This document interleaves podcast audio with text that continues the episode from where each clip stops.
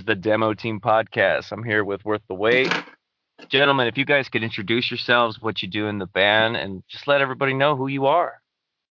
Okay. Um, I'm Dakota, and I do the vocals and some of the other stuff. I um, I don't even know what to say when it comes to that. Yeah, there's Um, honestly so much shit to, to talk about that we do because it's just him and I. But I'm Joseph Kovacs and I do the guitars, bass, drums, basically, and we do all the mixing and mastering and production of it, just him and I. yeah, man. like yeah. yeah uh So- no we both like write like everything. Like he'll like write out like the main guitar parts and then like he'll send them to me and then i'll be like huh what if we did this? And Yeah, then we'll he'll be like what if we did off. that and then we did this? And i'm like okay. And then i'll just go back and forth. But i can't actually like play guitar as good as joe. Like he's a great guitarist.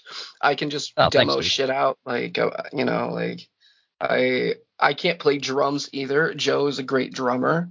You Oh, know, like thanks. I can't. I can oh, program nice. him. I can be like, hey, this is the fill you should put here, and he'll be like, well, that's not how you would actually play that, but here you go. And then I'm like, okay, thanks. Uh, but yeah, that's kind of how it goes. Strong dynamic. And you hear that, folks? It, it, it, it all it takes is two people with a work ethic to get shit done, and they get shit done. Yeah, we've said it on other podcasts too. Is like we me, we've had the same basic vision, uh, idea of what we want our music and uh, scene to look like and sound like. Um, so we've just kind of we've had other members in the past. We just kind of realized that it's just him and I that have that same vision. So that's what we've stuck with. That's that's that's that's that's what it is. Yeah.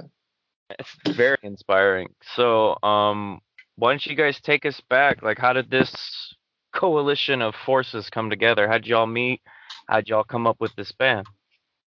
Um, the band actually formed like as an idea when I was younger.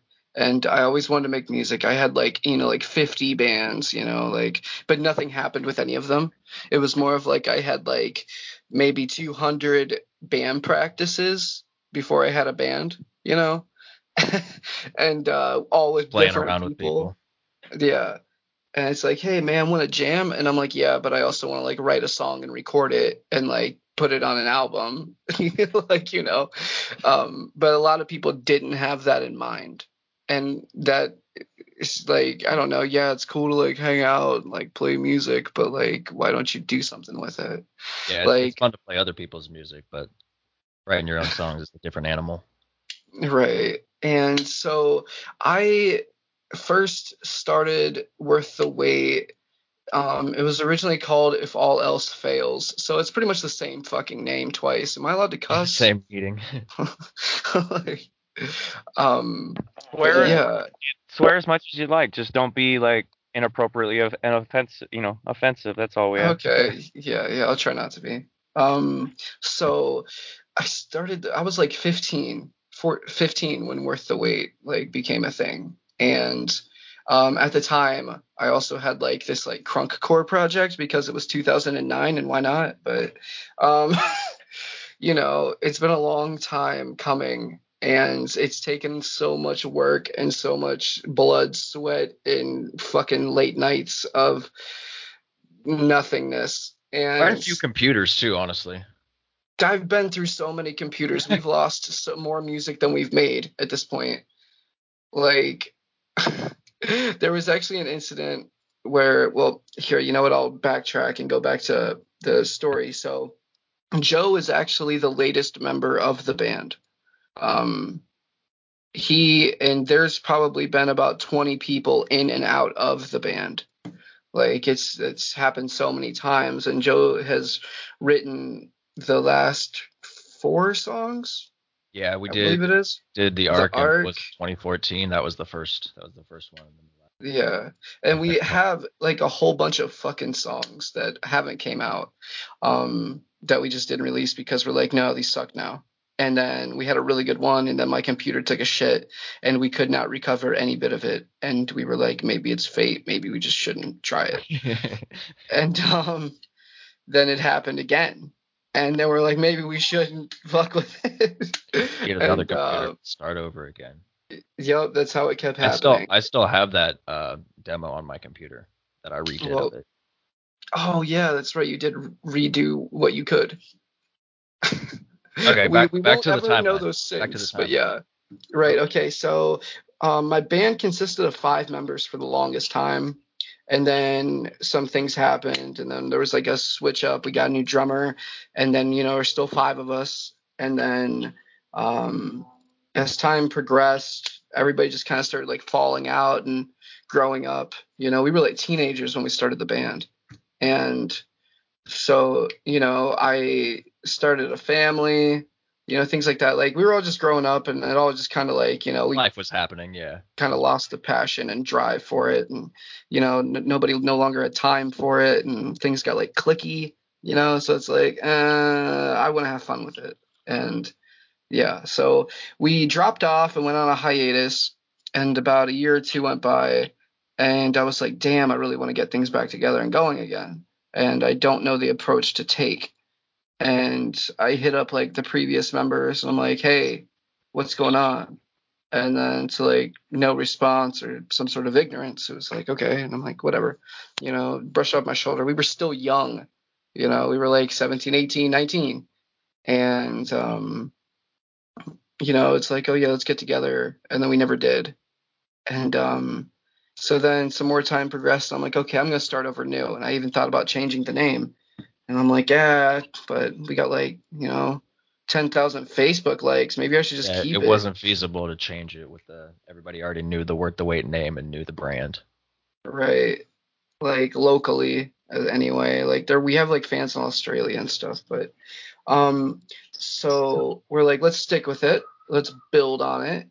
And um i found joe. He was in another band at the time that i was kind of aware of locally. And he kind of came as like a package deal with another guitarist. And i was like okay cool. Let's do it. I got that we're we're halfway there you know? And um, members. yeah. And so all i had to do was find a bassist and a drummer to like kind of reignite things and i wanted it to be the best that it could be. And you know it got to the point where like it got pretty hard and pretty scarce and just like nobody's head was in the game Yeah, we found a couple people. We found a bassist and a drummer, but we hung out with them maybe one time, and it just the vibes weren't right, so we just nixed it. Yeah. And at the time, I was recording like demos on my computer, but then we were going to the studio to record. So I'm like, well, I'm already like, you know, trying to become like a decent audio engineer over time. And I'm like, why don't I just record our stuff? And then we can save, you know, $500, you know, on a song. Because like when funds are scarce, when you're not playing shows or selling merch, it's kind of hard to like record and like put it out. So we just got together and I just started watching a bunch of mixing tutorials and i'm just like, okay. And then that's when we uh, wrote and recorded the arc in my living room. And it sounded sweet. And I was like, bro, yes. And that was all just me and Joe. And I'm like, dude, we should just continue this. And he's like, sounds great.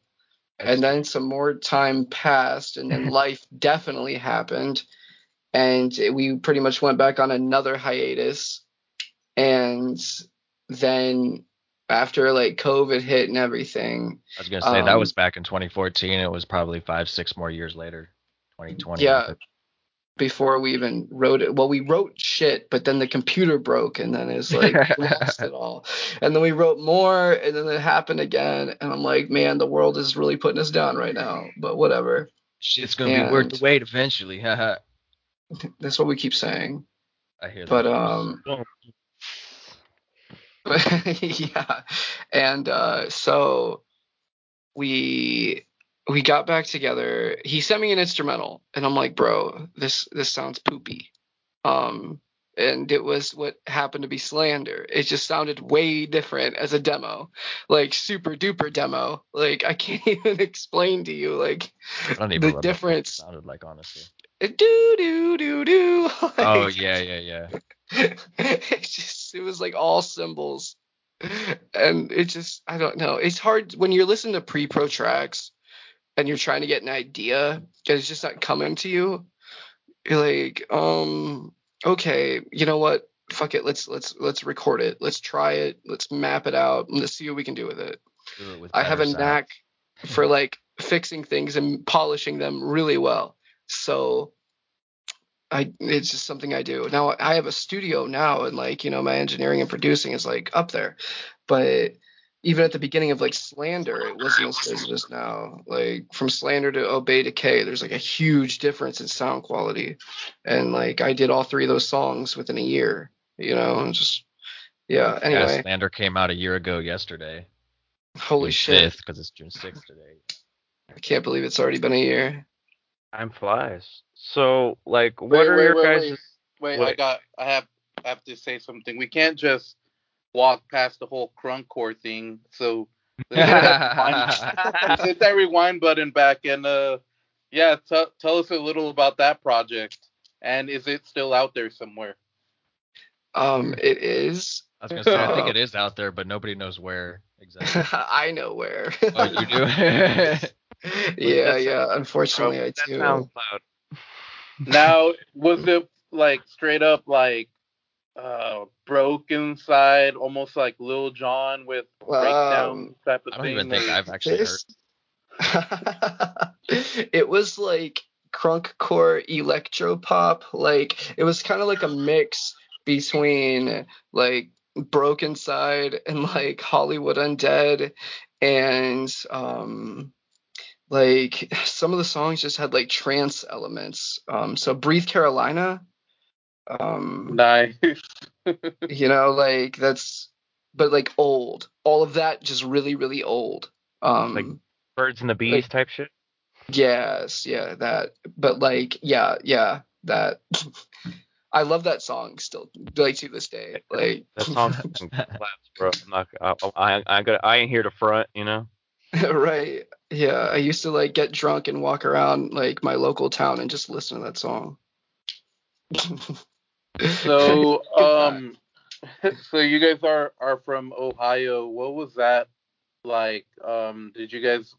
Well, I guess you had like previous bands. So, what was like the local scene around there? Was there any uh like local bands that you guys looked up to? Um, when I think of Ohio, I think of bands like Hawthorne Heights. Um, Citizens, kind of like a newer band, but uh, you know, there there there's been like a handful of bands There from Ohio are that There's have so a broken- many lot of bands bands. from Ohio. Yeah. Yeah. There's so many bands. Like we like we played with like Mazda Flames. They're from Ohio. And the Crimson Armada that became the Holy Guile, we played with them. Sewed, their vocalist, actually produced and engineered like Scotty Does the Blow and uh, Your Mom's a Pawn Star and half of the Second Amendment. Uh, he he and Kevin Langford, who was a temporary bassist for the Crimson Armada, both worked on that one together. But yeah. Yeah, and then there was, you know, like My Ticket Home. I met those guys Yeah. at Warped Tour when they were still kids. Um, they were selling CDs and shit in line, and I'm like, yo, dude, this is sweet.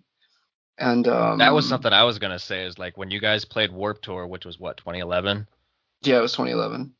I was I was in line to just to get in the gates, and these two kids come up with their headphones trying to promote their band and whatnot. Hey, check this out, listen to this, whatnot. And I think it was pretty sure it was Dakota and one of the other members. Yeah, I think it's either I me and. Jacob or me and Devin. I think it might have been Devin because I don't remember the tall motherfucker. um, Yeah. anyways, but like they were pretty decently good, and I went and checked them out that day. And like for the local scene, Worth the Wait was to me one of the uh, bigger, higher, upper, higher up their names.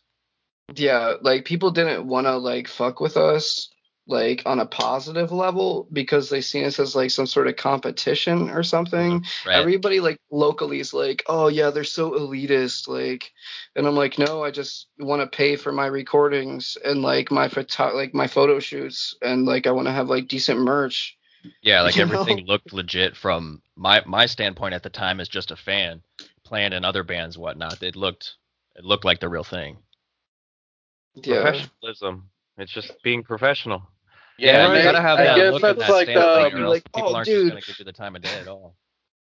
Yeah. Like I was we we I was gonna oh, say shit. that that's a really good mindset to have uh as a band because people you know a lot of people say dress for the job that you want and and things Yeah. like that so I think it applies to bands you know you don't want like some like shitty photography and and you know shitty Right. recordings you want to invest like invest in yourself and if you if you think like a big band you know you'll get like big band uh, reactions for sure Yeah, Yeah, like that's band pretty much what I did. And we big band energy.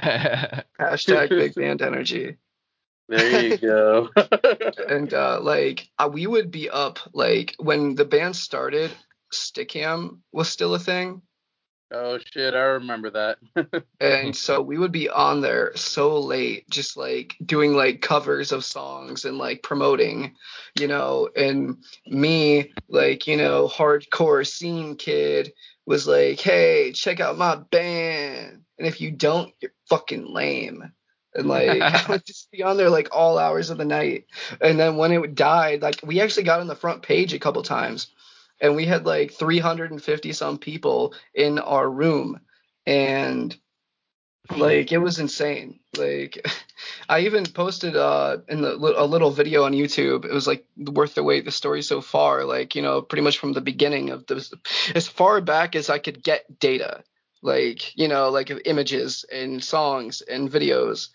And um there is like literally a picture of like us on stickam like promoting and a screenshot that somebody took and I was like, okay. And they sent it to me, like, oh my god, watching your stream. It's like, that's yeah, old there's as so fuck. many messages on Facebook of people that are like, "Hey, saw you on Stickam, blah blah blah. Y'all are so funny." right.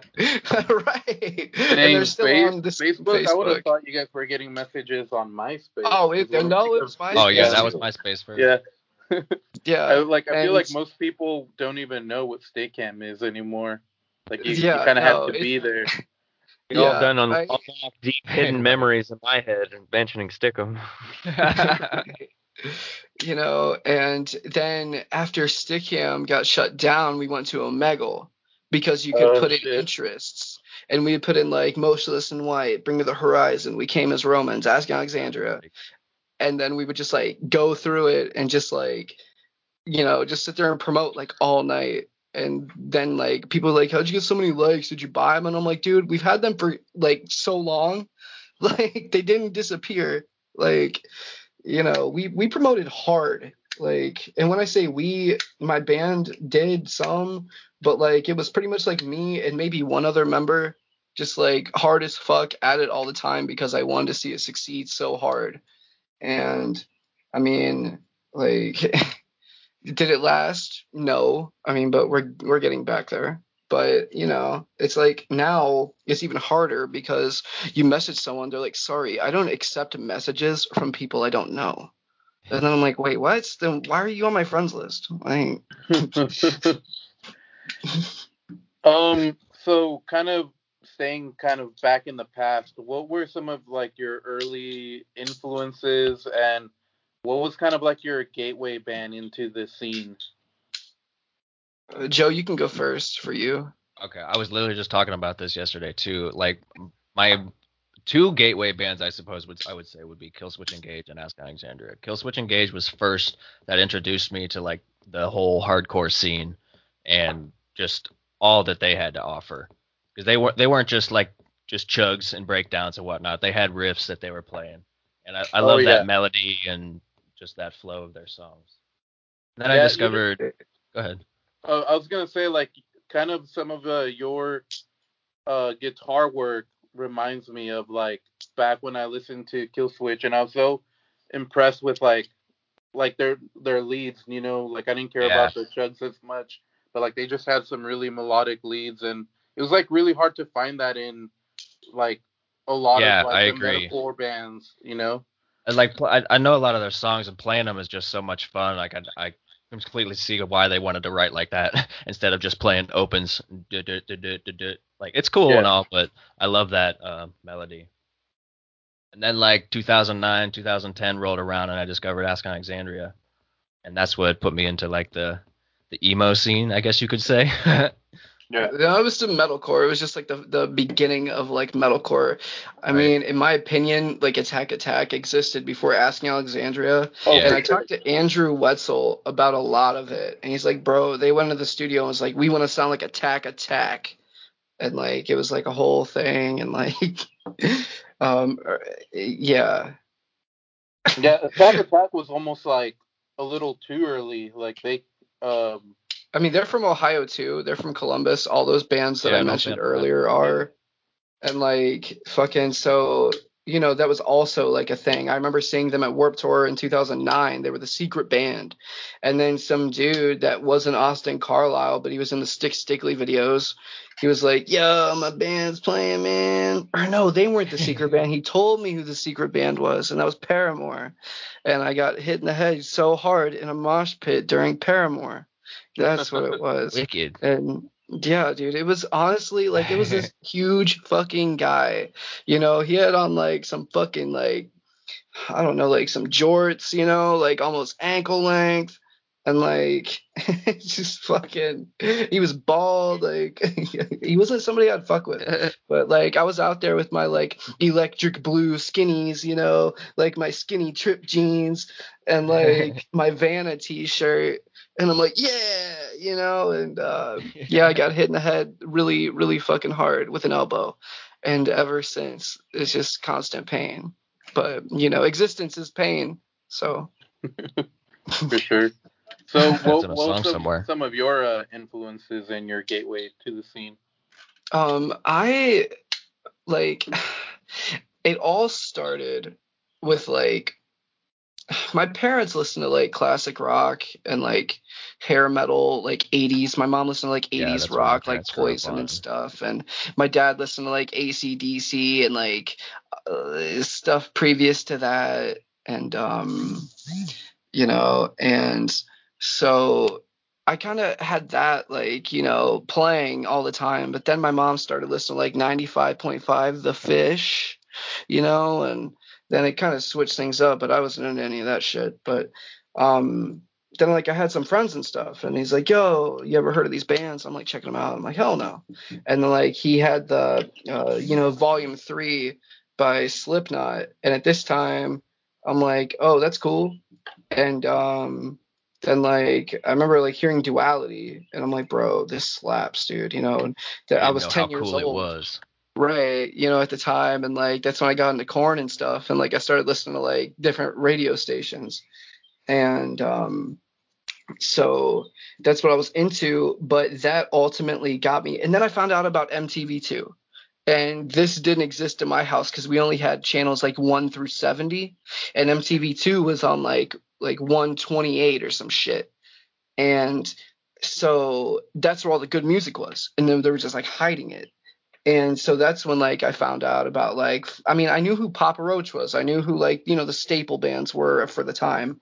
But I didn't know who like Fallout Boy or like My Chemical Romance or the Red Jumpsuit Apparatus or like the Gorillaz or like um Rise Against um you know like these, those bands. And they all and like I knew who Green Day was. I I doubt I I'll, I'll, I'll give that um but like for Christmas, my mom would buy me like these Christian CDs and shit like that. And like one year I told her I wanted Breaking Benjamin.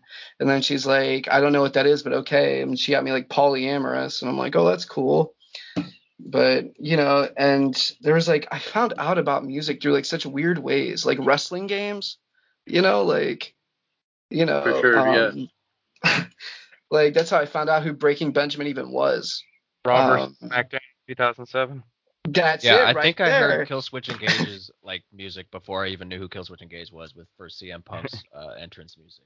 And I Yeah. heard This Fire Burns by Yeah. Killswitch Engage, and I was like, oh shit, this is that song. That's crazy Yeah. because I I knew about Kill Switch before that, and when I saw CM Punk, because CM Same. Punk used to have uh, AFI Miseria Cantare as Yeah. his He entrance. theme. did, yeah. So I, I wasn't even watching wrestling uh like at that point. Like I was already kind of over it, but I think somebody coming out to like old AFI that would have been sick to watch. CM Yeah. Punk is hella sick, dude. He was one of the only reasons to actually watch wrestling for a long period of he time. Yeah, I, I actually like I've never seen a CM Punk match, but I I fuck with that guy. He's cool. He's yeah, good, did you see cool. him in that documentary talking about like the the treatment of like the WWE like company? Oh like yeah. it's so bad. He's like, dude, because he shit his pants during that match. Uh, And yeah, uh, he's Z- like, dude, I was on Z-Paks, man, like all the time. Like they give them to you when you're sick or you know when something's wrong with you, but um, going. they'll like. You're That was right. his. Uh, that was his interview with Colt Cabana, and then they ended up going to court for that, and then it ended up to the fact where CM Punk had to sue the guy that he who interviewed him for like recompense for like getting sued by WWE. Oh my fucked up. god, dude, that's insane. Dude, Fuck I yeah, watched I man. watched his wanna like punch UFC like, debut face. where he like Get the shit Got kicked out of him. yeah like lasted like 15 Yeah. seconds. Was, Yeah. it was pretty dude. sad. I feel mean, like that shit's for like on purpose. like, him for trying, I guess, but he was he, Yeah, he just tried wasn't cut out. He wasn't cut out for that shit. He made his money though. right, But- right. No, like my dad loved wrestling, and so did my brother, my older brother, and that was like their yeah, we used to watch it in the Attitude Era with the Stone Cold and the Rock and shit, you know. Yeah. I'm That's doing like- the eyebrow right now. I know you can't see it. but, like, I'm do- That's and I remember they had like this whole right. I remember this one time uh, there was this whole episode, and The Rock came out with pies, like actual pies, and there was like poontang pie, and like he's like, "Can you smell that?" And like my mom's like, "Turn it off." Dude, that You sounds familiar. And he's like, it's poontang pie. And everyone's like, woo, you know? like, I've been watching wrestling since like WCW versus NWO. Like, Yeah. you know, like W like WCW and WWF. And Yeah. like I like that was the first video game I ever had for the 64. It came with it. And uh, it was WCW versus NWO. But like in the first section where you choose your character, it had WCW characters. But if you went to the right to the next group, it had half of those same people, but they had like a different dress and a different picture, and they were like darker because it was the NWO shit. And um. Yeah, right. but Yeah, like, I believe that was my first wrestling game. Like period was on the N64 and uh, WCW NWO Revenge made by Aki. Dude, Revenge, dude. That was the best one. I don't care what anybody says. A lot of people are like, dude, no, WrestleMania. And I'm like, no, dude, WrestleMania was ass, dude. Like, Revenge was my shit. Like, with, especially with the Royal Rumble. Like, I would go through and edit all the characters, like all the kids that would bully me in school, and I would give them like the dumbest taunts. And I would be like, you bitch, you know, like, oh, excuse my language, so I'm not trying to be offensive, but um, alright. yeah, like I would in put him in the ring just to like beat him up, like. You're on Oh man. So I Right. guess we should probably get back on topic. I mean, Yeah, we do have the band Worth the Wait on the podcast. We probably should talk about Worth the Wait, huh? Yeah. we get sidetracked. So- Why don't you guys like take us through like your you guys got your new track out right now. Why don't you guys take us through that? Like how was it like releasing that? Cuz that's latest. I mean, that's kind of like pandemic style energy going into that trying to like navigate through the world right now as you said. Social media right now is like just so spread out and everything. So, how was working towards your new release? it was decent. Like I, I can't even It was a very Like- smooth process this time, honestly. Like I had the idea for the song, we wrote it. Total time probably about four to six hours. You'd say? What do you think? yeah, yeah, It- about that. It happened really, really easy, and just kind of the song kind of wrote itself.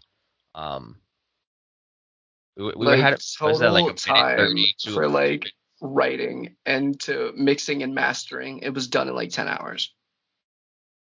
Like collectively.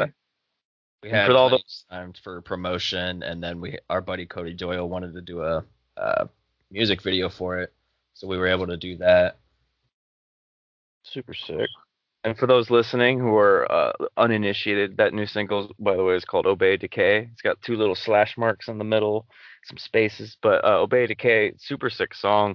Great follow up to Blackwater. I really liked uh, Blackwater. Blackwater's dope, and like Obey Decay definitely like follows that energy, very slammy, very riffy, very breakdown. I love it. Yeah, we wanted to keep some of the same energy. We didn't want to go any like softer or anything because we didn't want to let anybody down. Trying Right. to, uh, you weren't trying to be kawaii cowboys or nothing. You weren't I Right. saw that and they did an amazingly smart move with that for TikTok's sake. Um, but like, yeah, I mean, I think that was like, because it's what, 48 seconds? Yeah. Well, 48. Yes. It's in that that bar ballpark of an interlude. Yeah. Right. Definitely. So It got attention. it could be used as a got TikTok song attention. and it could play the entire length of the song. Dude, Like, they, they did a good it was job just of like really just smart with that. everybody. No, I when um uh shit, what song was it? Um All my life I've been breathing smoke. Yeah, all my life. Yeah, that's it. um I actually shared that on uh Instagram and I'm like, bro, Ronnie Radke definitely no, wrote that was this the next song." one, Bombshell, Brachyura, or whatever the fuck. No, I, I wasn't talking about that one. I was talking about the one before that. I know the one that we're talking about that sounded like Ronnie Radke wrote it was the second song they released, or the third Was actual it? single. Yeah, No, it was it was the other one. They came out like months ago. Telling you, dude. Don't make me go look for these messages. I'll go look for him because Andrew messaged me about it. Let's all hold hands and find these messages. right. Hold on. Hold on. Let me. Let me. Let me go look. uh, Uh, I'm pretty sure it was uh, the second. I'm already one. on IG. Let me. Let me go look for Andrew Whiting, and see what see what I sent. Like see what he commented to or reacted or messaged me about. Hold on. I could get back to Attack Attack. Um. To be honest, I don't know. Andrew Whiting. Um. It was. Oh yeah, I found the things. Um. Yeah, all my life, right there. Oh damn, really? Yeah. I said it's so weird listening to Attack Attack on Spotify going from all my life to Stick Stickly though. The last time I saw you guys was Warped Tour 2011, but I have a dollar bill signed by the whole band, which I still do from the Picnic Party tour.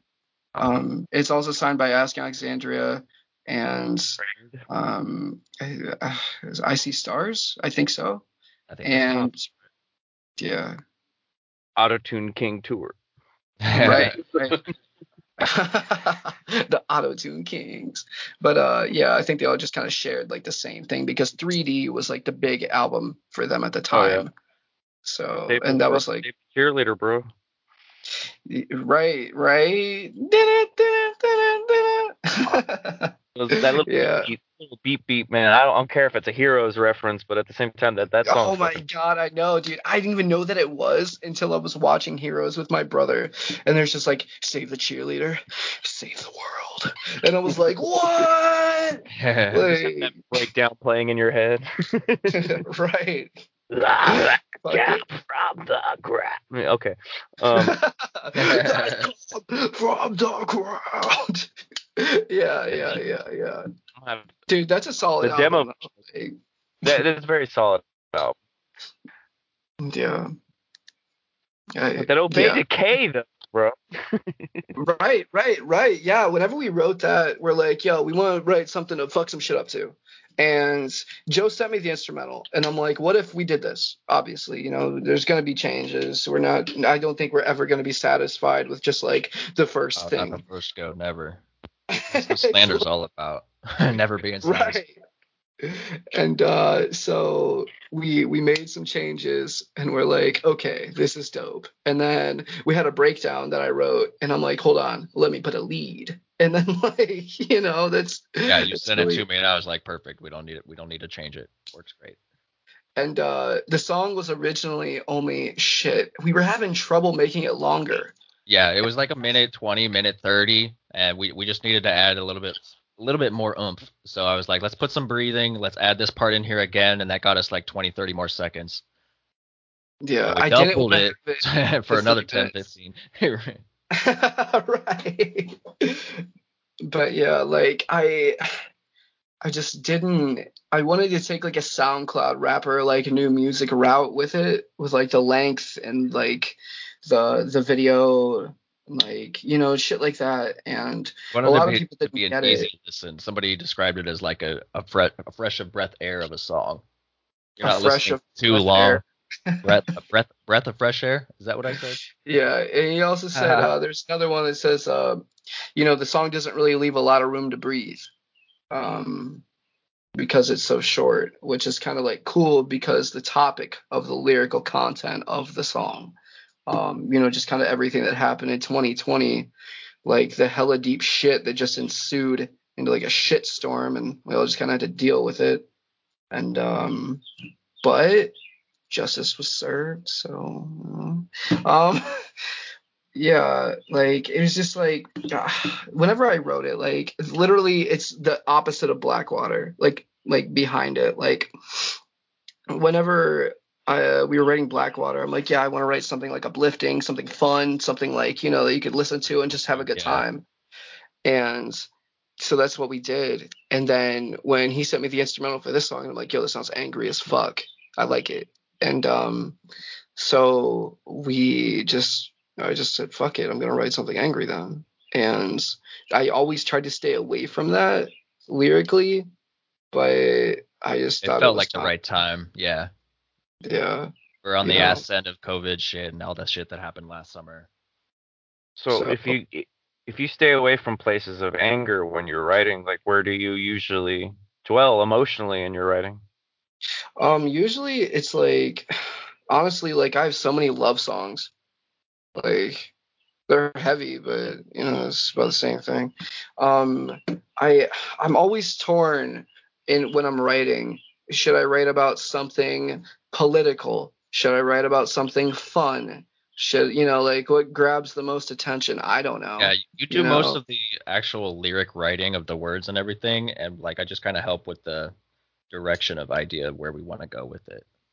I was Right. gonna say I love a good like like heavy love song, like you know those uh like metalcore songs that are, are more about like love or or something like that. Because I'm not really an angry person, or there's like not a lot of darkness in me, so it's really hard to relate right. with a lot of those uh like you know metal like metalcore bands or or you know even like the heavier bands but you know every now and then like like there's even like a Zao song that's you know like about love or you know Killswitch Engage is more about yeah. Oh, dude, They're the all Arms of. Sorrow. Like I fucking love that song. yeah like it's a so song like. Rose of Sharon or Hope is like like I, I fuck with that heavy.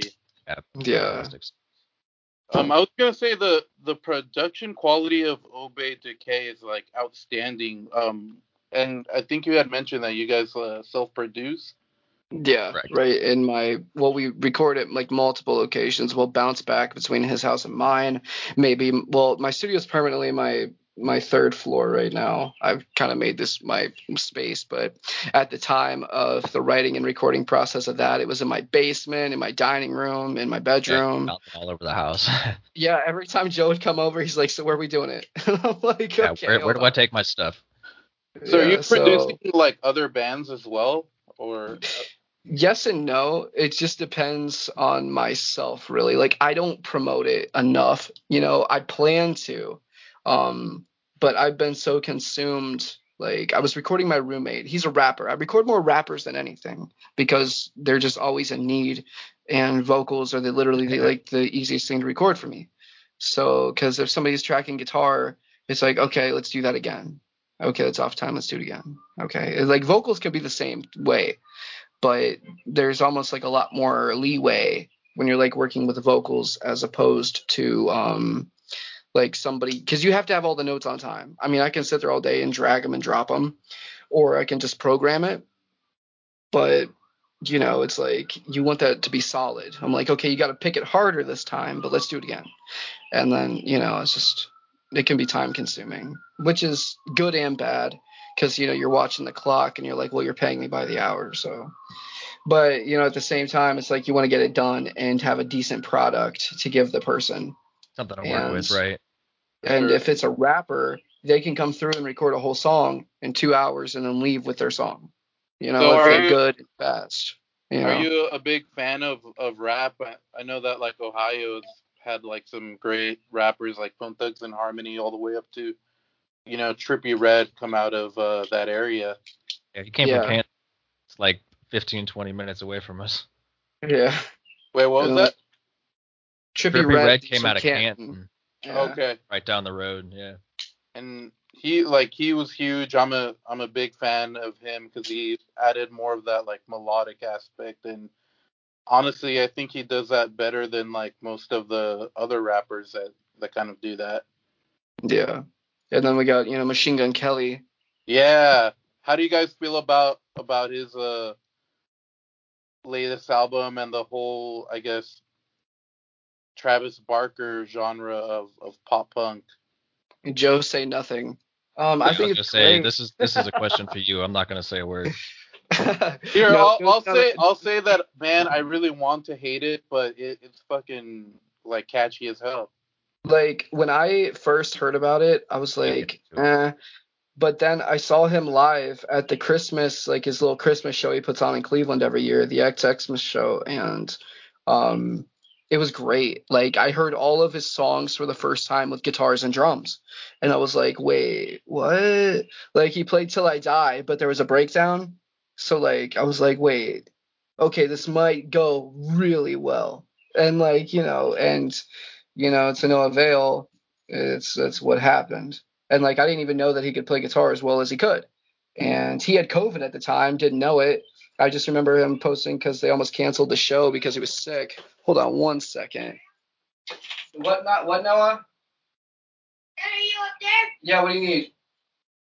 Um, aliens are real. Who said that? I'm not kidding. People actually get sent CDs from the aliens. You need to start watching YouTube. You need to start watching YouTube. Go play. No, seriously. Oh my god. Please stop. Yeah. I'm gonna take away your devices. Okay, then go play. Hey. Sorry, that's my son. Oh, Um, good man. Not wrong though, dude. Tom DeLonge's not wrong. There are aliens out there. yeah, I'm not But I don't want him to, you know, I've seen some shit when I was a kid and it's traumatic, but I don't talk about it. So, yeah. Just bury it. Right, right. Yeah, me and my brother both. We actually brought it up and it, lately, like, he thought that I didn't know about it until like two months ago and I brought it up and then he, it completely changed his life forever. And now he's all crazy and shit about it. And he's like, bro, no, dude, I can't sleep. And I'm like, oh, shit, my bad. Didn't mean to, you know, bring that back out. But yeah, I remember. um, but yeah, yeah. Anyway, Machine Gun Kelly. Yeah. no, I uh he's got some good songs. Like I hated that the tickets to my downfall uh sold out. The deluxe version had all the good songs. Like Yeah, Bob- it had that like- song like with the uh, Kraken from the Used. Yeah, yeah, and Yungblud, and then that song, um, what's it called? Um, dun, dun, dun. you could tell he wrote it with his old band, like his, like not Travis Barker, like like his brother was on the drums for this one. I'm bad and everything looks like that. Take the blade out of my pocket, cut the strings all on my attached. I'm trying to think of the song, but it's like darker than all the other ones because you could tell he didn't do it with Travis Barker. Um, but then Lonely was a really good one. That's a good one, yeah. Yeah, like when he played that shit on SNL, I was like tearing up, and I'm like, dude, I've lost a lot of friends. Like, I get it. Like, it's nah. But like, it's just blah. You know, it gets me right in the feels. And um, apparently the lights all went out on the stage or some shit when it happened. There was like a like a mishap with the lighting, and then like just you know they had a spotlight, and then that's why they just put on him, and the rest of the stage was dark. And they're just like, fuck it, we'll roll with it. And it made for like cinematic, you know, viewing, you know, and um, Really but it was the cool. mood. Right, right. And um, but Jawbreaker is kind of cool. And then he did that one song with Halsey, and they just wrote it about each other though. So um, yeah. She she went Dakota, a little too hard to the the uh, song. other two that are supposed to be coming over? Yes, yes, I have. Zach will be there in five minutes or so, and Oh, then I'll be on my way. Yeah, I told him seven fifteen. Um, you wanna you wanna talk about the new show? Yeah. Um. But anyway, enough about that. We have we're coming back one time for the one time baby We're Union gonna show. reunion show. Uh, it's gonna be us. We're gonna be playing at the Vortex in Akron, late September. Um, I think we're gonna do a burgers and breakdowns. Yeah, I've been ta- I've been talking to you about that a little bit. You were like, yeah, no, yeah, yeah. We've kind of been on the fence Yeah, I know. Like a lot I'm of down to people do are, like it, but into it, and like I mean, that's like an early show. The only thing about it is I'm the sound guy, so I have to be like doing the sound all day, you know. And like if we headline, I'm like, well, I want to play at like 8:30. You know, if the show starts at like two o'clock on a Saturday, but there'll be like burgers and hot dogs and shit like that. And but yeah, maybe we'll have some vegan options with a clean grill. yeah, it'll be a really uh, fun, fun time playing some of the new songs with the the old members and some of the old songs with the new members. Right. Joe has never played a show as in Worth the No, Wait. not with the no. I haven't. So it's you're been in for probably a decade since I've played a show in general, and probably the same. No, probably not the same for you because you, you do some of your rap shows and whatnot. But a metal show has probably been quite a while for you as as well. Yeah, the most metal thing I've done was like, you know, screaming like Underoath or Blessthefall songs at like an emo night. So, you know, we're in for a treat. It'll Right, definitely be a fun fucking time. I'm gonna make sure it's all recorded. So I'll record the audio and the video and see how goofy it looks. But a lot of things are different now with me and Joe, and especially the way that we're doing things. Because when we were younger, I was super serious, like about like the whole thing. We all were. And when you get a bunch of serious teenagers, They all want to have a fun. position, right? a stance on what they want to go with with the band. And it's Like- like, oh, you know, that sounded weird. I don't like that. Let's sue. Like, you know? And uh, they're like, oh, that could have been better. You know, that completely threw off my entire vibe for the entire week, by the way. But yeah, it could have been better. And then now I'm like, oh, dude, that sounded like shit. Fuck yes, bro. Why do you think I'm here? like, Do it again. uh, but yeah, like you know, like that's what I'm on now. Like I don't have time for like to worry about things like that. Like I don't have the mental capacity to critique myself on a micromanaged basis. Like if I sound like trash, I apologize, but you know, fuck it. Like what are you going to do? It Like, happens, man. Right. And like we were like notorious for like shit happening, you know, like at shows. Like there was a show we played in Canton with the Oracle. My guitar string broke on the first song. They were oh. fresh and they it broke, so we were shit out of luck for the whole show. Roll those And we notes. used- You're right. And it was like, you know, the bottom string.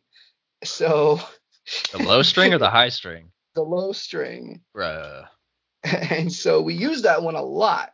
right. and it was just flopping around the entire time. Well, now it's just, you know, bring two guitars. But um you know, so that made it really difficult. And then there was another string or another show that we had and my drummer his like, you know, his kick pedal fell apart while he was drumming. Um and then there was another part of that same show where his wing nut fell off his cymbal and uh it was just kind of wobbling around and it just went flying. Yeah, we we never did find it. And then- there was another um, show where like our first show my mic kept cutting out and you know me being stupid i'm just screaming louder you know and then i ended up like splitting my lip open on the microphone and yeah it was it was all a thing We're gonna be well prepared for this uh for this show. Though we got three months, almost almost four months September, end of September. Double prepared. see- Yeah, we got plenty of time to prepare. I want to be overly prepared, honestly. I want this to be a good show. Dude, if it comes down to it, I'm just gonna like program everything and make Zach play to a click with the backtracks and just backtrack everything. It'll sound so good, dude. And this is happening at my venue that I run the sound at, which is what I was saying earlier. So, and we just got like a whole bunch of new sound stuff in, like new top, like and like EVs and new EV subs, and yeah, it sounds great.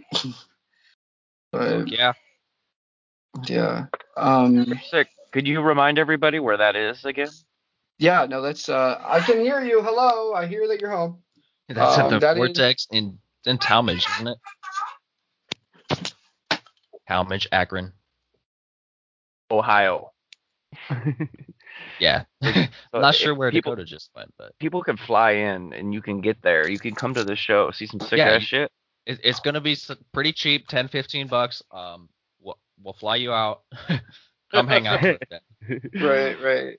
No, Dollar that's, that's what we'll do. Yeah, right. Dollar We got flights. plenty of money to save. Right. You We- got we the have a. Hotel packages. I got a spare bedroom. I don't know how much longer we have you guys, but um, I just got I wanted to say before I ask this question, um, y'all charismatic as fuck. Y'all should have some kind of radio show yourselves, man. You guys are very We've funny. thought about it. We You're very have quick. about it. you guys are good. Like you guys definitely like this has been one of the easiest interviews I've ever had to do. Like I was almost get, like scratching the back of my neck, being like, "Shit, we're gonna have to talk about Ernest and Forrest Gump here in a sec." Ah, yes. But- yeah. think no, we've you actually talked about fucking- Forrest Gump on another podcast. I was yeah, talking I was to telling Brian Brian about that. this shit's funny. I was laughing my ass off, but you guys are hella funny. I don't want to like step on that. Like you guys are great. You guys definitely should do something because you're good. Yeah, now there's going to be a feature in here where my child enters the room and says, Dad, aliens are real. So, Well, uh, what what have you guys uh, recently been listening to? Joe's been listening to Currents and I, I, they're, they're definitely still one of my favorite bands, but I haven't really had them on too much.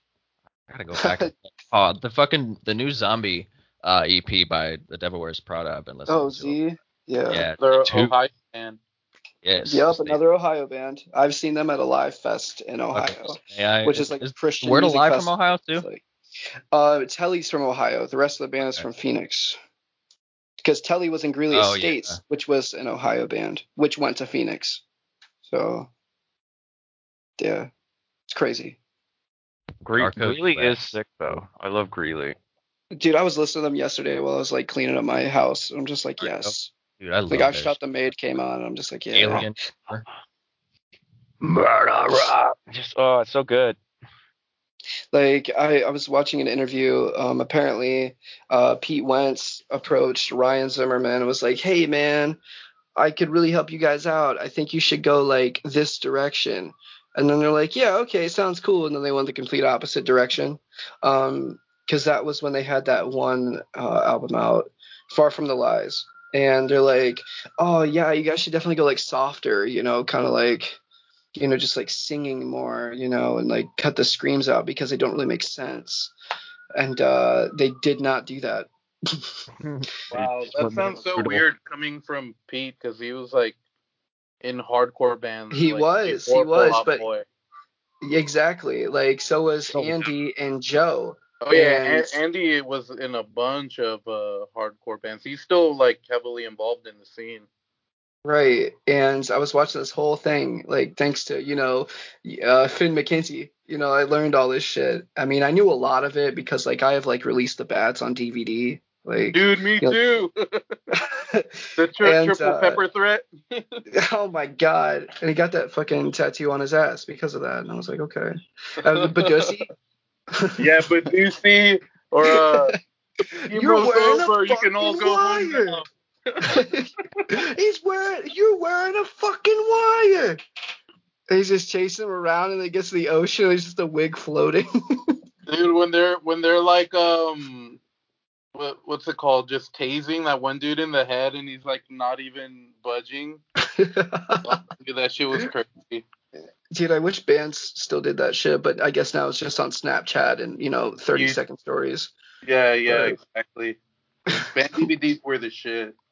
Right, right. I had Greeley Estates as well. It was uh um the death of Greeley Estates. Oh. And uh yeah. And my Man, kids geez. they pulled the picture out of like the DVD case and he's like, Dad, is this you?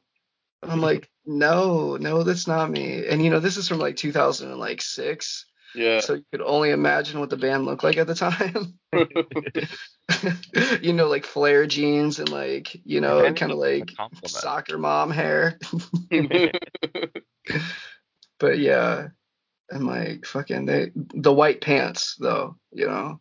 Like Yeah. I wore white skinnies to school and like I got in trouble for it. I'm like, dude, get the fuck off me. Like fuck you. But, Band DVDs need to be a thing again, like really bad. right, but now like I've seen a Parkway good one. Drive, they they had their release on Netflix and they did well. They won awards and shit for it. And it was like the first like, you know, type DVD thing. Like Ask Andrew tried to do that like from Death to Destiny thing or whatever, or the from Reckless and Relentless. What what was the movie called? Three songs. Yeah, it's like a music video with three songs. Just the Yeah. first three songs. I was hoping they were just gonna make like a whole thing with a whole album, and they just didn't. I that asking Alexandria confuses me because it's like Matt Good's producing it, yet somehow it's like it doesn't Not sound like, good. It doesn't sound like anything involved with the people that you would list. You got like Matt Good, you got Asking Alexandria, and then you get Imagine Dragons, and it's like what the fuck? Right. Oh my god, I Should've thought the same his thing. To Matt Bad. Like, but I felt the same way about the word alive when they went to Matt Good. Like, Yeah, I love Matt Good. I just don't get like wh- where's where's the sound coming from? Where wh- wh- who Right. I mean, I know, like, he's he's you trying to make all the all the bands sound shitty. So when like from first to last, when first to last comes comes back, back, they'll yup. He's like, yeah, see, this is what I did. I mean, dude, Dead Trees though was such a solid album. so sick, dude. It is so fucking sick. And then Sonny came back for the one time and just made them infinitely worse. And I was like, why did you do that to me? You could have done so good, and you didn't. And now I'm sad. Right. Uh-huh. Like, I will bury you with everything that you believe in. you know, it's just, it was just blah.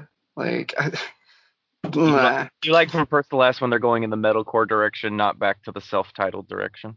like it wasn't even back to the self-titled direction. Like Make War was not like I You don't I like liked basketballs or drums. I heard the new release of the original mix and it's just holy snare. Bang bang bang bang. uh Matt posted he's like, "Hey, if anybody cares, like we re-released the original mix that we did with like dude from Saosin or whatever." And I'm like, "Okay, let me listen." And it's just like pretty much the same but just so much snare. And I'm just like, "Bro, settle down." I, I love Derek Snare though. It's it's more iconic than Saint Anger. right. Pretty sure. Yo, Yo. Joe, is Zach there? Yeah, he just showed up. Okay, he called me like 10 minutes ago. Yeah, we should probably wrap this up, get this going, so One- we can plan hundred out this show. Thank you guys so much for coming out here. We definitely appreciate you. Uh, for those listening, Thanks for having us. Yeah, Yeah. one hundred percent. Uh, this has been worth the wait. Go check out that new single, uh, "Obey Decay." It's got two slashes in the middle, like forward slashes. So Yeah. Obey, worth the wait. Go check it out. Definitely go check out their previous stuff. Blackwater was released like last year. That shit's fire too. They have a whole great back catalog. Definitely, guys, give them a listen if you're looking for something with some meat on it. Yeah, some meat on them bones. Get that neck meat. Get that neck, that baby neck. But definitely, guys, thank you so much. Thank you so much for coming out. I appreciate this so much. Yeah, no problem, man. I enjoyed it. This was fun. But um, I think that's good for us. Whenever you guys are ready to go, you guys are welcome to handle your business. Yep, he Alrighty. just rang my doorbell, so I'm gonna go grab him, and I'll see you as soon as you get over here, Dakota. All right, I'll see you in a minute. Yep, see you later. All right, bye, y'all. Yep. See you guys. Later. Thanks for having us. Again. Yep. Well, that was definitely worth the wait, wasn't it? Yeah, for sure. Worth the wait. That was a great interview. Those guys are awesome, dude. I really like their energy. They we've been having a lot of uh real charismatic folk on here because uh Lilac Kings was on and they were just like it's good having like dudes bands that are very like charismatic and can like kind of like carry a conversation but not at the same time be like entertaining and like very capable of carrying their end of the conversation. Oh yeah, I forgot that you guys uh, had Lilac Kings on. How was that? That was pretty sick. What, how did you like it, David? Oh, dude, yeah, they're a pleasure, especially getting into their music and you know learning them. Yeah. Great Yeah. band. Their decode cover is really sick. I really like that. I've listened to that, but I, I've listened to like I don't know a lot of the stuff on Spotify. I think like when I first you know checked them out, they didn't even have a lot on there. Yeah. There's uh, other band, Cicada, is really good, but Worth the Wait was awesome. Like, it's awesome that the a lot of that shit self-produced. You were saying something about that, Mo. Like, just like it's crazy. Like, there's not too many like producers and bands, like you were saying. Yeah, like like I said, the the trend is that more that somebody in a band will start producing like after the band kind of breaks up. But um, you know, I, I think before we started recording, we mentioned that Beau has been uh producing while he was like in Saosin. Um, Adam D, Adam D from Killswitch Engage, he was he was producing like all the As I Lay Dying records and and a bunch of other like like metal core bands. Oh, It's crazy. It's good though. I think that's good in keeping like the old school scene energy, like with the new artists as they grow up. You know, people like grow up adoring these these musicians and stuff, and then they were able to get like like a first hand like on their shoulder, just like guiding them into like the new age of the scene. It's cool shit. For sure. Um, man, do we have anything to talk about before we get into uh? Bilmuri had a live show just recorded. Yeah, that shit was cool. Like, um, you know, like product, like production wise, uh, um, you know, it, was, it wasn't obviously Dance Gavin Dance, uh, when it came to the to the production, but it was cool. It, it almost felt like you were like in an actual show because there was a, a, like kind of like a fog machine going and um, you know, great energy. It made want it made me want to like actually uh like I haven't been to a Bilmuri show, but I'm I'm definitely gonna go to the next tour whenever it happens. They did a, a little cover of uh, All Star by Smash Mouth, which I thought was funny. Ah, that's sick. Yeah. Um, I think Circa Survive had a live event streaming. Uh, I think Oh I- yeah, I forgot about I wanted to watch this shit.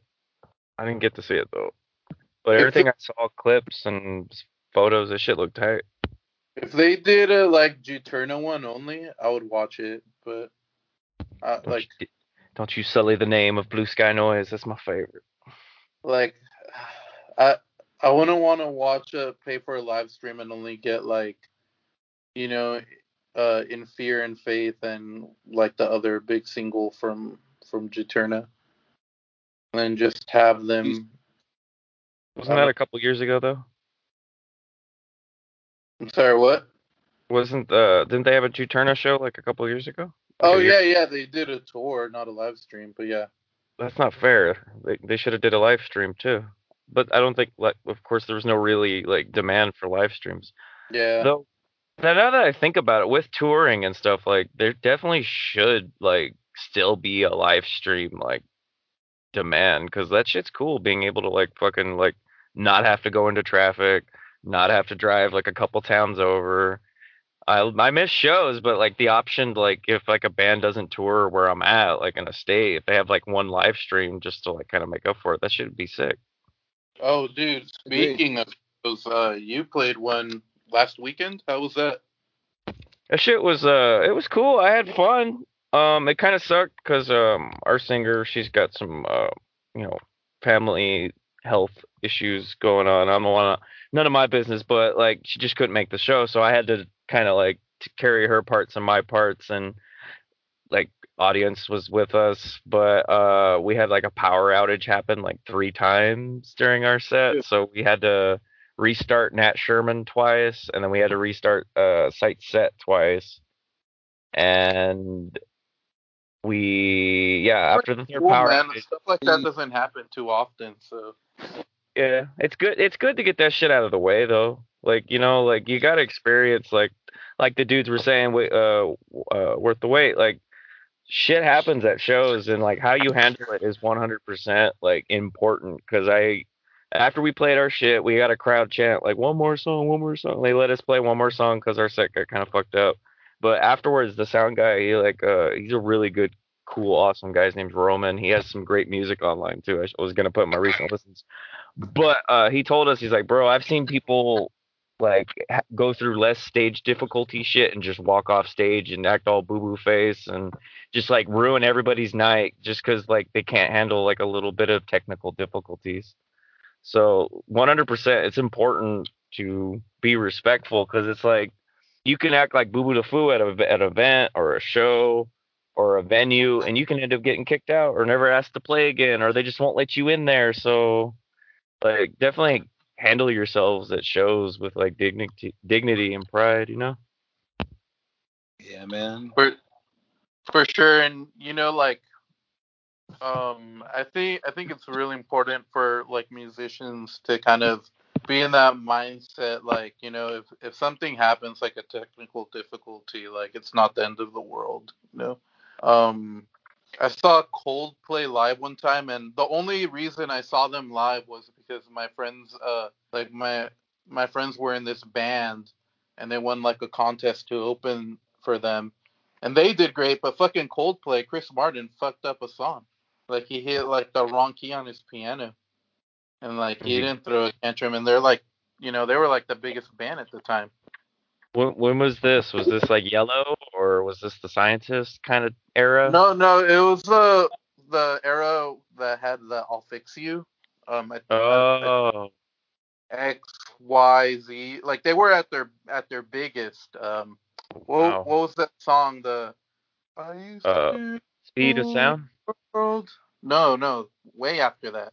oh way Uh, after sky full of stars era Dude, no, no. Um, fuck. Well, it's like their biggest song, or I guess not anymore. But yeah i was i was around like i kind of i like i dug the album that had scientist on it i like that Viva La Vida, Viva La Vida. Oh, It was like God. during, that was like at their biggest, I think. yeah that's when it was like cool to make like jokes about him now it would be like kind of like old hat Yeah. That was when they were like the world's most hated band instead of Nickelback, I think, or Imagine Dragons or Trapped or whatever. Yeah, probably. Um, shit. But yeah, like you know, if if like that guy can mess up and you know just go on with the show, you know, just just keep it moving. Keep your head on your shoulders. David, we haven't heard you speak very much. What's going on with you, man? How you been? What have you been listening to? What have you been keeping up with? Oh man. Well, past couple days at least. I don't know. It's weird. I've been like this headspace of like having this one 21 Pilot song stuck in my head, and then I jammed Secret Band, and then I was Whoa, wait, wait, wait, wait, wait. Hold on. Which Twenty One Pilot song? Because they're like new. Like I always hated Twenty One Pilot, but the new album isn't bad. It's got some good songs on there. Oh yeah, they. That's a good mention, Moses. Yeah, they came off the new album like recently. Oh, actually, I actually haven't checked it out. But no, um, what is it? I gotta. It's from like their. Tr- It's from their Trench album, I believe. I like, I, yeah. A lot of people like it's it's trendy to kind of like hate on them, or a lot of people just don't seem to like them in a certain scene or not. Whatever. I don't like the rapping. That that's my main thing. Like i- if if the guy didn't rap, like didn't do like the like cringy white boy rap, then you know like Like I feel like I'd like them better. You know what I've always thought about the rapping in Twenty One Pilots? What? I was like, this is like commercial MC Chris. Yeah. I never Um, Like- li- like I know who MC Chris was, but I never listened to him. But I'm pretty sure, yeah.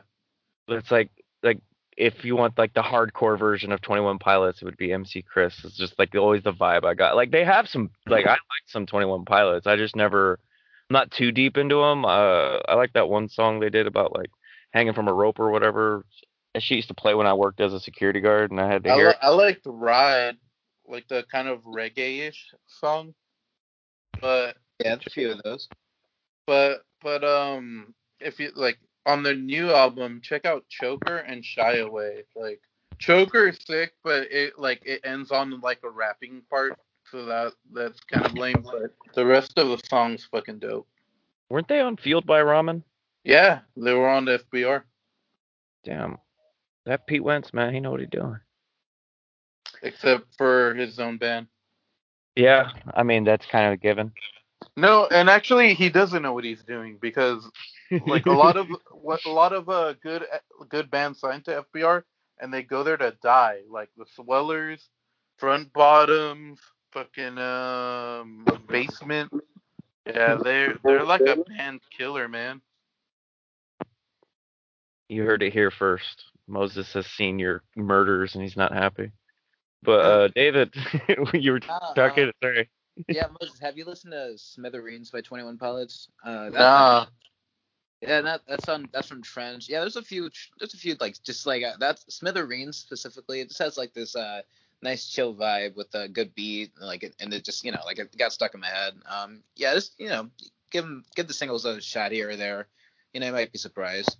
Like I don't know, I don't mind the rapping myself. Like I don't get why people like are stuck on that, but I don't know. Like uh it's fun with me. But Cause I listen to real rap, David. I'm just kidding. nah. Um. Yeah. What What else is on your recent listens? Or is that it? sorry, what, what was that, Ryan? Uh. No, I was asking if there's anything else on your recent listens. Oh, I thought you said something. Um, what is it? So I have like Trippie Redd and Playboi Mr. Reggae. That shit was dope. Oh, Mr. Rage. Mr. Rage, yeah. Yeah. Actually, that- yeah, yeah. I, I got that um earlier this week. Like someone showed me this track and I was like, yo, I love the synth and the beat of it all. It's just a nice, really vibey beat. And you know, I'm trying to get like into more rap and stuff like that, so that was a nice little find. Um, let's see.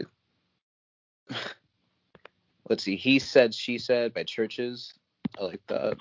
Dude, yeah, I love CHVRCHES. I think I brought them up a couple episodes ago, and like, I don't know, Ryan made fun of me, and so did Cash. But CHVRCHES, I like, I like CHVRCHES, man. They're like feel good music. I I made fun of you for listening to CHVRCHES. Yeah, bro. I mean, What? I don't care, but I don't know. Whenever I brought them I don't up even know. I've never even listened to CHVRCHES. Why would I make fun of you for listening to CHVRCHES? then maybe it was Cash, but Probably it wasn't me. It couldn't have been me. I would, I, I, I if I start talking about uh fucking CHVRCHES, dude, call me out and say you don't know what the fuck you're talking about, and I'll be like, you're right. dude, have you heard any of their uh older stuff, David? CHVRCHES. Uh, I can't say I have. I just like a couple singles. It's like I, I liked it. Let me see. Nice. Yeah, no, definitely add some more. Um, now, what about you, Ryan? Like, Um, me, uh, I know Ghost Shaft and Domino came out with a brand new record, and that shit is fucking fire. It's called Natural Reactor.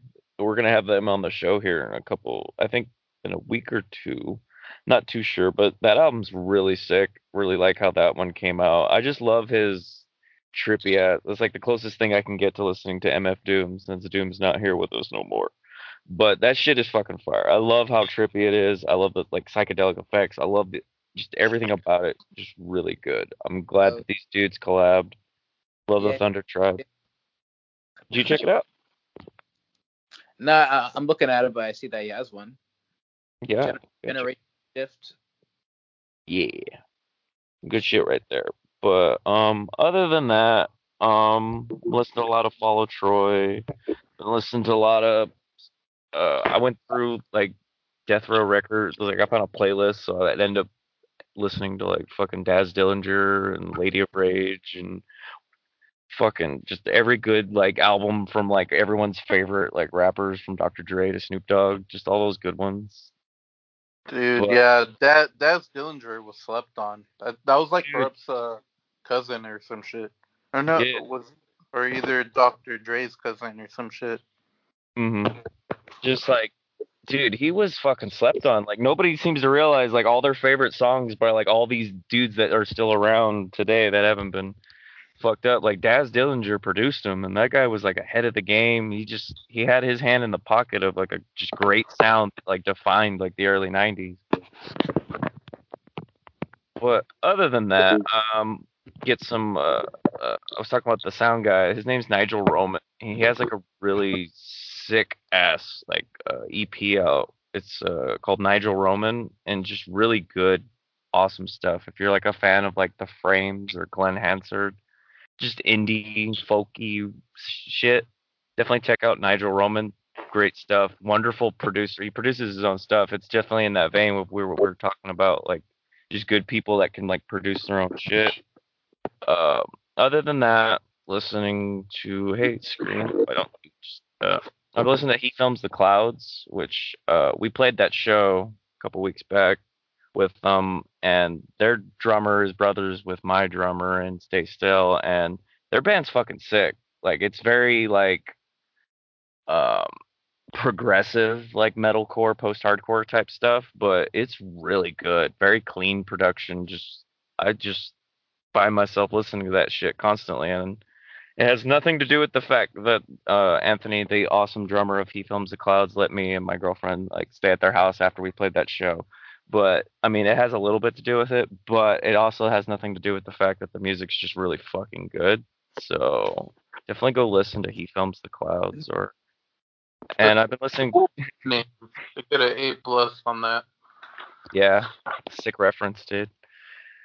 Oh, is that right? Yeah, it's a reference to a um what was the name of that band that he films the clouds? Because if you look it up, it'll be a Maybeshewill. I've never heard of maybe she will, but I've heard of he films the clouds. I mean, other than that, um, cap it off. I was listening to Stiller Town, which is like a really cool, like grindy, mathy band that I found on Twitter, like bickering with Rise Records Twitter, like I usually do on the weekends, you know. But um, yeah, that's pretty much it. I'm starting to bleed into my uh last one, my last week. Also, Takers and Levers. Takers and Levers is really dope. But that's Cool. my recent listens. What about you, Moses? How, you, how what you been listening to? Um, what have I been listening to? Uh, well, before I uh flew out here to Chicago, I was listening to a lot of the Get Up Kids, mainly their uh second album, Something to Write Home About, which was their first album with uh James Dewees on it. And like, dude, that used to be like one of my favorite albums of all time. I can't believe I've gone so long without like revisiting it. Um, what else? Uh, Static Dress just dropped a new song "Sweet" and you know doesn't disappoint. Uh, yeah. Uh, one thing that's interesting about them is that whenever they uh they like first drop a new song, they only drop it on YouTube. Like they don't go to Spotify and like the other streaming platforms like like most uh, artists do. So I wonder what the tactic is. I mean, I, I'm assuming it's because they always uh, have like a video to go along with it, and like they're a very visual band. Like like they have like a very I don't know like a aesthetic like aesthetic about them, and it seems to be like important to them. Like their whole aesthetic and like visuals. So it makes sense that like they want people to like watch their video before just streaming the song. Um, what else have I been listening to? Uh, Don or yeah, San Solo came out with like a new record, and one of the songs features American football, and the the whole American football wave has been interesting to me because like I feel like people started like rediscovering them maybe like five years ago, and it hasn't died down. But like, yeah, I don't know, it's kind of weird. Um, but yeah, like Yeah. they've been featured on a rap song and now on an EDM song. So Really? Mm. yeah. Um, I listened to like the new Jet. What's up? What's that song? Shoot, I'm interested. So the EDM one is uh, Thoughts and Chemicals by San Holo. It's like Han Solo, but you mix the uh for first words around and or first letters.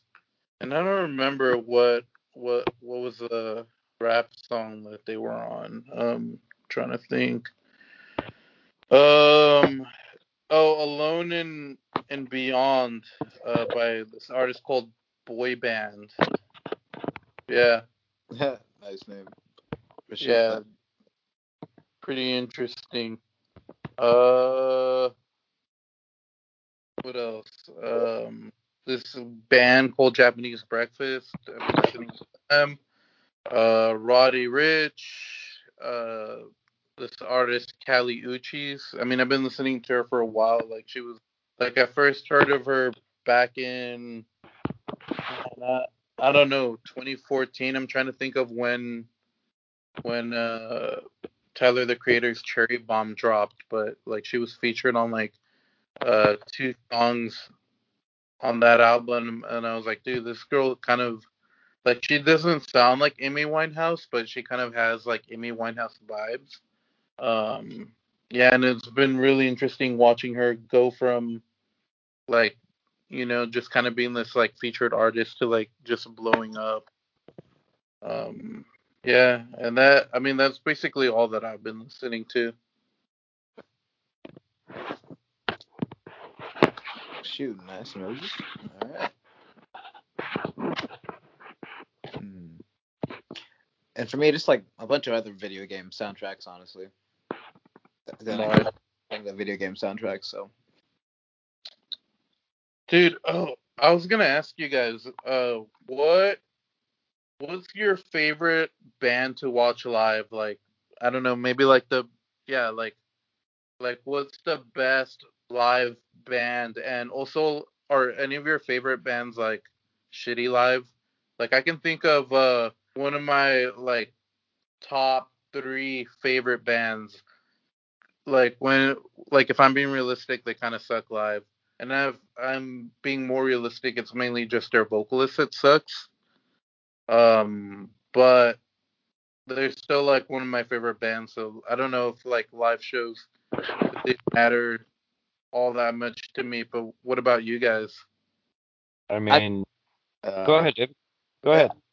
Uh, just like coming to mind, like you know, uh, you know, we love the Fall of Troy, right? But like, I don't know, some of those shows, like the, you know, I love the, you know, e, the instrumentals and everything going on, but like the vocals live, the vocals just aren't, you know, as tight as you were hoping for, you know, and you know, that, you know, it's a little dis- disappointing. But other than that, you know, it's always, you know, a good time with Fall of Troy, right? But Yeah. I mean, I saw them. The time I saw them, they were. I thought they were pretty tight. Like they were on like set. But considering like the road that Thomas Erak has had in his life, I can definitely see Homeboy probably having a rough night or two. Yeah, I mean, it, it depends on the night, the year, you know what? Like, I'm thinking of like a what was it? Was like August, sometime in 2015 show. Like, I I think it was Yeah. probably reunion, you know, when they were coming back.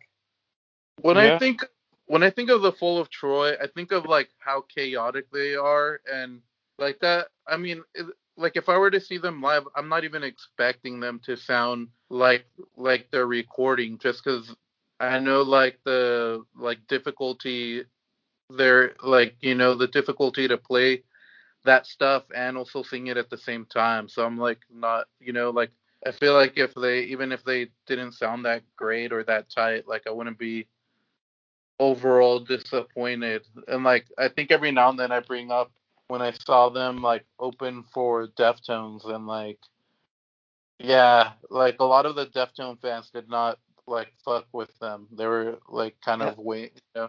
They seemed like pissed off and like when is this band gonna gonna finish or whatever. But A lot of dudes in the back with their arms folded across their chest. Yeah, except they were in the front. With their arms folded across their chest. yeah. It's like, no, I could have covered this better. I mean, that was Um, You know, a lot of like a lot of the bands that that I like, like all of that early kind of 2000s, uh, or not early, two, yeah, like early mid 2000s, like emo bands. They were all horrible live. Um, like I I wasn't even a huge brand new fan. Like I liked you know the first two records, but like dude, they fucking blow live even till this day, or you know before they Yeah. got canceled. Uh, Really? Taking Back Sunday, who was one of my favorite bands, like they sucked alive too. Um, I'm surprised by that, Moses. why? Like no, like brand new. I rec- like you know, fuck that dude. But uh, I recall seeing them. They were touring on Daisy with Manchester Orchestra, and that was probably like one of the like.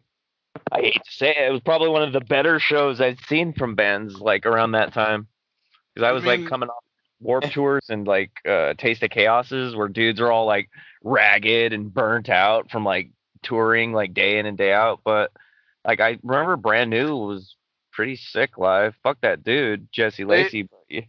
they probably got better, and honestly, I mean, uh, I guess they should be more specific. Like when I saw them live, the only thing that sucked was actually Jesse Lacey's uh like vocals. Like he didn't sound like what he sounds like on records, and mo- like Yeah. most of the times that I saw them were was before Daisy. So I'm Uh, sure like maybe maybe uh on the later up. records they they like kind of put you know um they thought about that more like okay let's write songs that I can actually sing live type of thing.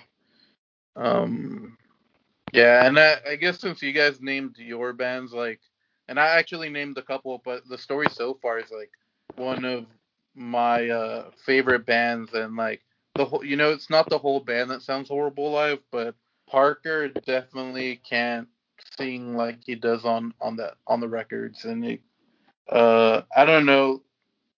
It doesn't bother me all too much because I'm mainly vibing off of like like his energy and like the energy of the not I guess not so much of the energy of the rest of the band but like you know the crowd.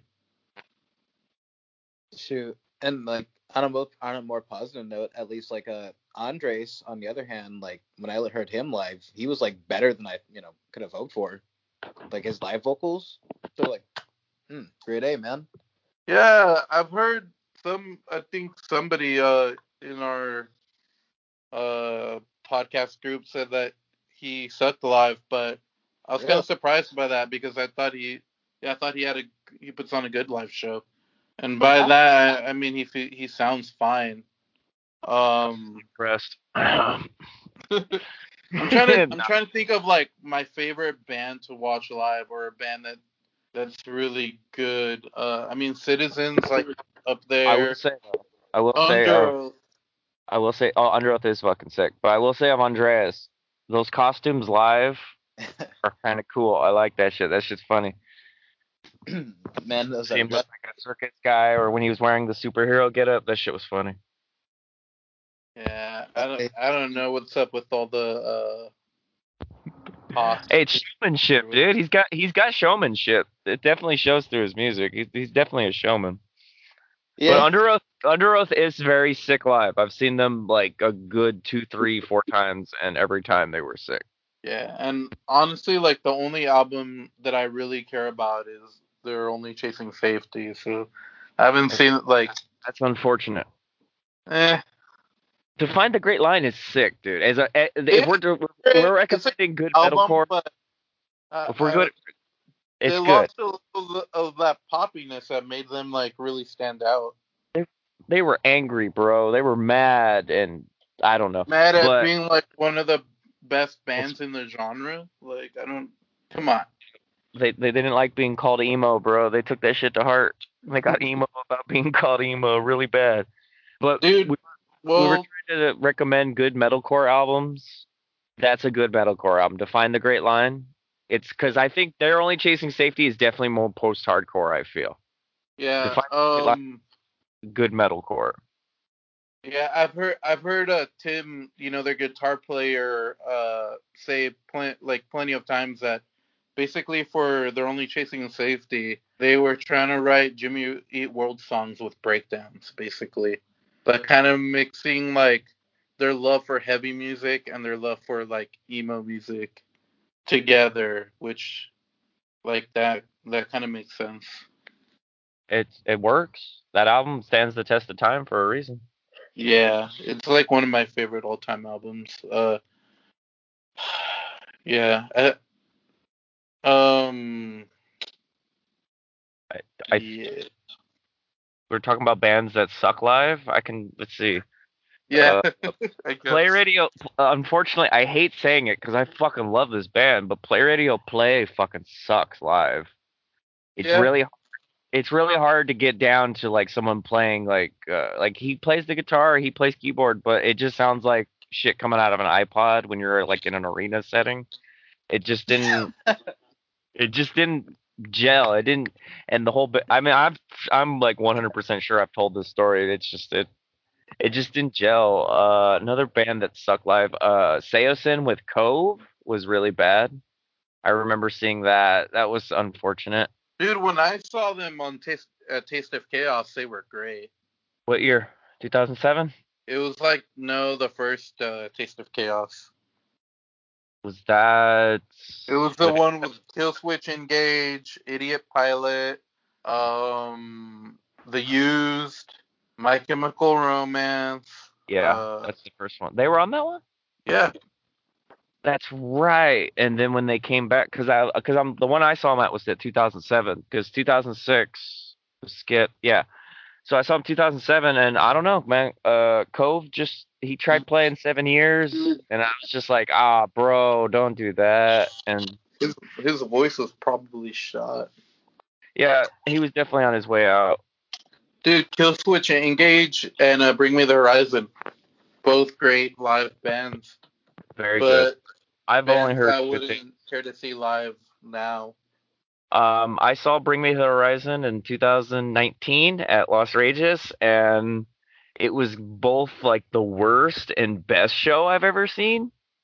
Because I'd Yeah. seen Rob Zombie the night before close out, or no, Rob Zombie closed out the night after, and I much more preferred Rob Zombie closing with like helium auto-tuned vocals than I enjoyed Bring Me to the Horizon, which was kind of it was super awesome at times when they played something that was a little more like closer to Sempiternal, Yeah. but then they'd play their newer stuff and God, I just it was horrible and the visuals were horrible, but I mean they put on a good show. But yeah, it was pretty bad. I just was not vibing with the uh, what was that? uh, Elmar Miyamor or whatever Miyamar, whatever. Yeah, see, I saw them back in 2008 and also in 2010. Oh. So Oh, that was like that was like when they were on their good shit. Yeah, Miyamo era Bring Me the Horizons is kind of worth skipping. If you if you're if you're at a, a future festival and you have the option to go see like uh Gogol Bordello or the Who or not the Who, the Who like H U, go see them. Don't go see Bring Me the Horizon. They've had their time in the sun. They've marinated. Man, I I saw Gogol Bordello live once, and I'm just not like I got bored. I'm not really into like that gypsy Punk. that gypsy shit. But um, You don't like the gypsy shit. What's wrong with you? I Fox would is say a lot a lot of the like 2000 like early 2000 mid 2000 like emo shit like like all those bands sucked alive. And I'm sure they got better, but like like since this fail sucked. Um, I they don't did know. good. They did good in 2007 when I saw them. I I'm think sure them. I'm I think sure the Up used the Tides used I've seen suck. Oh yeah, because dude, Bert Bert can't really uh yeah, oh dude, when they play blue and yellow live it's the worst. Like he can't would say- hit those notes. I'd say look up more recent shit of Bert because when I saw him in 2019, that shit was fire, dog. I'm not gonna lie to you, it's it was fire. I saw him in 2015 at uh, Taste of Chaos. That shit was whack, dog. It was it was horrible. But 2019, Bert, he's he, he's on a he's on a new diet or something. Dude looks good. He's cut. He's ripped. He's singing good again. I swear to you, Oh yeah. just a little bit, just a little bit. He's a little bit better. I'm telling you. I I I I- was on that bandwagon of thinking that Homeboy was fucking awful. But I saw him recently, 2019. It's about as recent as it gets, considering we had a whole pandemic. Oh, Maybe Oh, what about after? I don't know. It's gonna be a whole new testing ground, dude. There's lots of people that didn't utilize their time wisely in pandemic, didn't work out. I mean, Vince Neil of fucking Motley Crue, like talking through his uh, backing tracks, was just like, ah, sorry guys, I, I, I just can't play tonight. No way. I just saw this shit. Dude, like this dude played on May 31st, I think, or May 30th, and there's just you just see it. You hear like girls, girls, girl in the background, and he's just all talking like, "I'm sorry, guys, can't do it tonight." Wow. oh, dude, AFI sucks live. Do they? Yeah. I I don't think I've ever been lucky enough to see AFI ever. They were always just kind of like out of my reach, but that's unfortunate to hear. Yeah. My Chemical Romance is really good live. I will say. I saw them in like I saw them in what's that fucking album called after I brought you my bullets? Three Cheers for Sweet Revenge era. I saw them during that time. They were fucking sick. I saw them a couple times, but I didn't fucking pay attention because I never liked them, except I you know, you. like songs. You know who's good? Uh, Arm Sleep was great live. Chiodos was good. Um, Reggie and the Full Effect is really good. I've seen him a couple times. I mean, sometimes his vocals give out, but like, dude still has fun. I mean, Yeah. if you can't like, if you can't do it, that would be good live. yeah. If, as long as you like, even if you can't sing live, if you- you're if you're only capable of hitting that shit in the studio, that's fine. As long as you bring like an energy and like a showmanship to your like shit on stage while you're live, I think you can get away with it. And I think a lot of bands got away with shit like that. Yeah. Yeah, think exactly. we're- we're- I'm I'm here talking like like I'm here saying like Taking Back Sunday wasn't great live, or and same thing with Senses Fail, but the shows were still fucking enjoyable, like for sure, because you know that was like that was the vibe, like it, you know. Okay, we, we gotta we gotta address the elephant in the room, gentlemen. Dance Gavin Dance. Yeah. Oh, like, or or or are we all of the opinion that it sounds great live, but they're all just standing there? Um, Yeah, they're not the most charismatic band live, except you know Tilian dry humping the air or whatever. Um, but yeah, I mean, it sound good. Now, okay, like the early eras, yeah, you could probably put them on the list of like a. ri- Oh, I feel like I mean everyone performed fine. I think it was just like John, like struggling with his earlier screams technique. Like I uh, mean- but that wasn't too good, but they got I mean, great. yeah, Kurt's era, he was struggling. all yeah, pretty say. uh, Jonny Craig, either it was he sounded great, he didn't remember the lyrics, or uh he was throwing up, but still hitting them notes. Recovery after the after the throw up, that was impressive. No, what was that Dude, one show where they're all in the suits? It was like a 2010 show. It was like oh, it was uh all the original members are back together and they're all in the suits. The Yeah, that was- the daily download one. Uh, I, I, I, I gotta look it up, but it's on YouTube. You know, you can easily find it. You know, they're all in the suits. Like John, Johnny's like in this white suit, and it starts out the show with like Johnny drunk as fuck hugging Will, and they start out with Times New Roman and all that. Oh no no yeah that was like when they when they just got back together. Yeah, yeah. I mean yeah, but that was also like horrible recordings and shit. Yeah. Not their fault. Though we said Kurt Travis did struggle on Dance Gavin Dance, I will say Kurt Travis solo, fucking amazing. Yeah, I can't wait for that uh Hail the Sun tour with uh Kaonashi and I forget That's gonna who else is on it. sick, Is it Adventure is on it? Is they? Yeah, I think it's either Adventure or Body Thief, one of the two. Can't remember which one. Wasn't it Body, Body Thief? Thief. Body Oh, Thief. okay. Okay, Body Thief. Adventurer is sick though, and we should we they should become our new band that we just mention all the time. Yeah, no, honestly, shoot, saw him live myself. Um, an, another band that was really sick live, and I don't know if you guys have ever seen artists like that who, when they play live settings, they sometimes play the songs like a little faster or maybe a little slower. just Oh, try to yeah. That that's like every uh every local band does that. They just play it faster because the drummer Yeah. can't chill. But I mean, there are some bands that just do things like a little differently live. Like He Is Legend. Like I saw them. That's probably like one of the best bands I've ever seen. Just everything like hits louder, harder, and faster. It's awesome. Great stuff. I think you saw them way back in the day, didn't you, Moses? Yeah, I saw them. Shit, man. I think was it when when did I Am Hollywood come out? Um, I want to say 2004. Yeah, I saw them back back in that day, and it was cool. But I also saw them like not that long ago, like maybe five years ago, and they put on a great show. Like even though I don't really uh, li- like I didn't listen to anything after I Am Hollywood, like, and they only, man, they only played I Am Hollywood off of uh, like that was the only old song that they played.